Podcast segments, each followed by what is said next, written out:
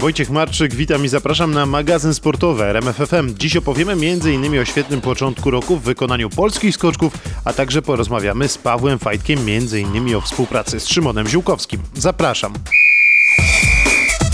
2021 rok rozpoczął się dla polskich skoczków doskonale. W nowy rok zawody w Garmisch-Partenkirchen wygrał Dawid Kubacki, trzeci był Piotr Żyła, a czwarty Kamil Stoch. W niedzielę w Innsbrucku nastąpiła wielka roszada. Wygrał Kamil Stoch, słabo zaprezentował się Halvor Egner Granerud. Na trzecie miejsce wskoczył zaś Dawid Kubacki, a czwarty był Piotr Żyła. Granerud, jak wspomniałem, zaprezentował się słabo, no i szansę na zwycięstwo w tym konkursie stracił już właściwie w pierwszej serii. Po niej prowadził właśnie Kamil Stoch, który drugim skokiem, w którym osiągnął 130 metrów, przypieczętował zwycięstwo. Przewaga Polaka nad drugim Angela Niszkiem wyniosła 12 punktów. Nie wiem co mam mówić, no po prostu był super dzień.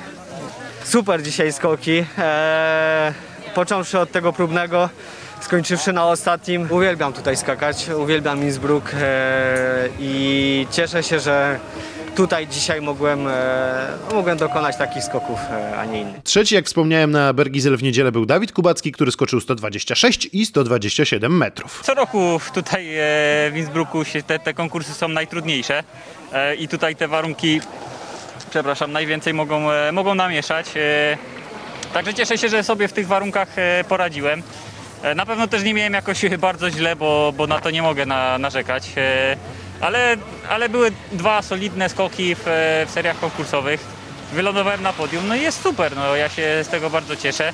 A po, w dodatku dlatego, że nie, nie stoję na nim sam. Czwarta pozycja przypadła uśmiechniętemu jak zawsze Piotrowi Żyle. Jestem zadowolony dzisiaj. Fajne, fajne skoki. Tak, dobrą, dobrą pracę zrobiłem dzisiaj. Eee, fajnie, fajnie, naprawdę tak. e, No, fajnie się czułem ogólnie. Na Bergizel punktowali jeszcze 18 Andrzej Stękała i 19 Aleksander Zniszczą. Przed ostatnim konkursem turnieju czterech skoczni w klasyfikacji generalnej turnieju prowadzi Kamil Stoch, który ma ponad 15 punktów przewagi nad Dawidem Kubackim. Nie dmuchajcie tego balona. Między sobą możecie rozmawiać, możecie gdybać i, i sobie spekulować, ale, ale uważam, że nam to jest totalnie niepotrzebne. E, ważne, że każdy z nas robi, e, po prostu oddaje super skoki na najwyższym poziomie i myślę, że im dłużej to będziemy robić, tym dla Was, dziennikarzy, dla kibiców to będzie super. Mówił na antenie Eurosportu Kamil Stoch. Dawid Kubacki żartował się i dziwił po konkursie, skąd tak duża przewaga mm, Kamila Stocha. Nie wiem skąd się te 15 punktów wzięło. Jemu tu musieli coś pododawać. On nie wiem. Ja widziałem, że on tam wieczorem wczoraj gdzieś chodził posmarować. Y, W Bischofshofen ja muszę iść coś posmarować, żeby było lepiej. Przeszczęśliwy z takich wyników swoich podopiecznych na początku nowego roku jest e, Michal Doleżal i przypomina, że kilka dni temu jeszcze nasi skoczkowie byli poza turniejem. bardzo super dla nas, że się te, te zawody tak ułożyli i dziękuję wszystkim od początku, że mogliśmy e, wystartować e, w ogóle w turnieju, bo początek był trochę ciężki, a teraz to jest satysfakcja za to wszystko. Ostatni, trzeci konkurs turnieju czterech skoczni w środę w Bischofshofen. Teraz w magazynie sportowym zajmiemy się lekkoatletyką. Czterokrotny mistrz świata rusza do walki olimpijskie złoto. To medal, którego wciąż brakuje w jego bogatej kolekcji. Paweł Fajdek chwyta za młot i zapowiada, że będzie nim rzucał daleko nie tylko w maju, ale głównym celem są oczywiście Igrzyska Olimpijskie. Aktualny mistrz globu opowiedział w rozmowie z RMFFM m.in. o współpracy z Szymonem Ziółkowskim, ale także o planach na wiosnę i o tym, czy młociarze rzeczywiście stwarzają niebezpieczeństwo na meetingach diamentowej ligi. Ja zapraszam na rozmowę Pawła Pawłowskiego z Pawłem Fajtkiem. trenowałeś do tej pory w Spale, no i chyba też taki plan jest y, przynajmniej na te pierwsze miesiące nowego roku. Tak, dokładnie. No tutaj em, nie będziemy szaleć od razu, bo e, wracamy do Spały 3 stycznia e, na kolejne dwa tygodnie. E, Następnie zobaczymy, jak po 20 będzie wyglądać sytuacja mm, z wyjazdami poza granice Polski. No i być może udamy się na zgrupowanie do e, RPA. Jeżeli będzie mm, tam jakiś problem, to spróbujemy gdzieś do Stanów. No, no, no, będziemy na bieżąco po prostu decydować o tym, jak będzie wyglądało nasze szkolenie później. Spała i te wyjazdy zagraniczne to dlatego, żeby wejść już na większą liczbę m, obrotów. Y, Gdybyś zechciał powiedzieć, na czym to dokładnie polega? Oprócz tego, że mm, no, tempera, temperatura też nie jest na tyle tragiczna, żeby, żeby nie móc realizować treningu, bo jeżeli jest w granicach 0 czy tam 2 stopni, to jest jeszcze znośnie. No ale Przede wszystkim mamy tutaj e, warunki do ćwiczenia e, wieloobrotów, czyli, czyli no, na co dzień na zawodach. Ja rzucam z czterech obrotów, natomiast takim bardzo dobrym elementem treningowym jest rzucanie z większej ilości obrotów. Spała jest dla mnie miejscem, gdzie jestem w stanie wykonywać y, rzuty z większej ilości obrotów niż cztery. To, to działa dobrze na moje plecy, które no, przez ostatnie lata mocno cierpiały na, na, przez cały ten trening i te lata obciążeń.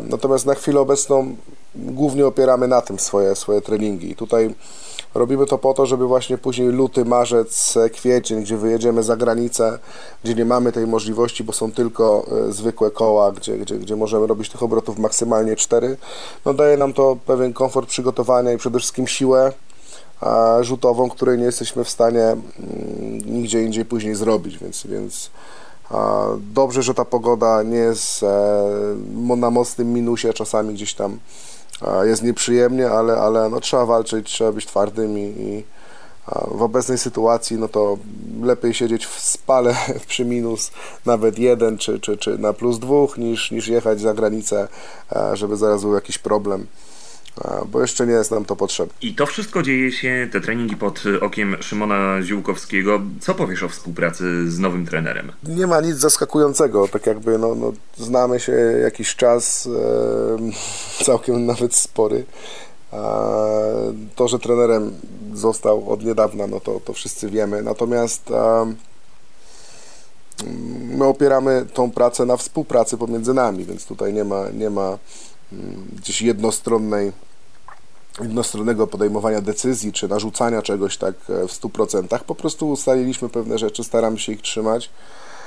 Wychodzi nam to na razie nieźle, już tworzymy własne legendy, także e, wszyscy są zaskoczeni.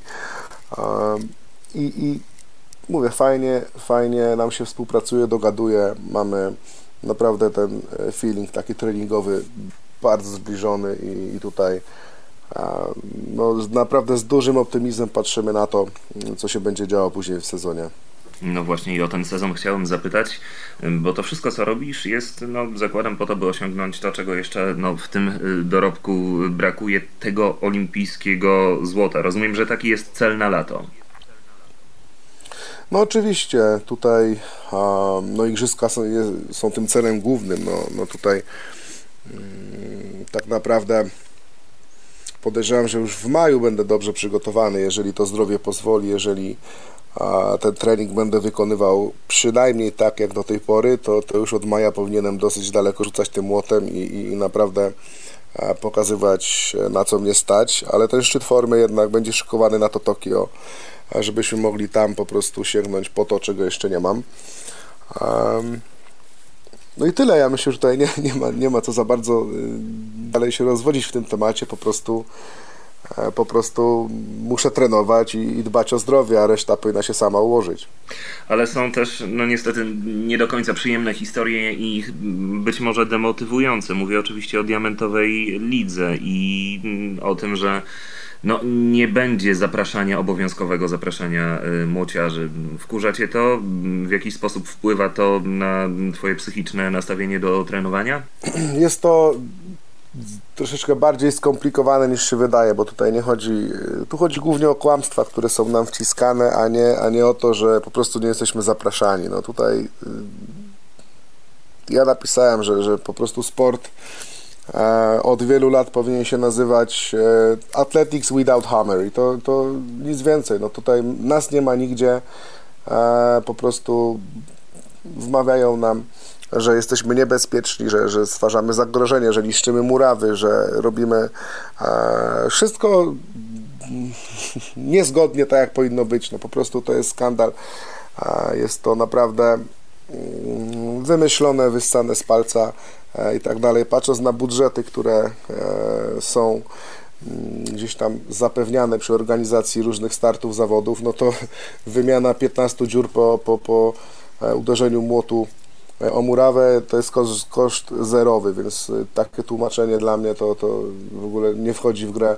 Jeżeli chodzi o kwestię bezpieczeństwa, to o wiele bardziej niebezpieczny jest rzut dyskiem, rzut oszczepem, pchnięcie kulą również. Technika obrotowa bez siatki, nieraz kula wylatuje gdzieś na bok. No mówię, to są wymówki dla dzieci, dla, dla chyba dziennikarzy tak naprawdę, żeby nikt się o to nie czepiał. I to jest tyle. Natomiast na tym się nie skupiam. No to jest, to jest gdzieś tam osobna wojna, e, którą już e, od paru lat toczymy, bo, bo, bo rzut młotem został mm, wybrany jako ta konkurencja, którą będziemy spychać, tak sobie chyba władze ustaliły i gdzieś nas e, dyskryminują, coraz mniej mamy tych startów. W tym magazynie sportowym to już wszystko. Na kolejny zapraszam już za tydzień.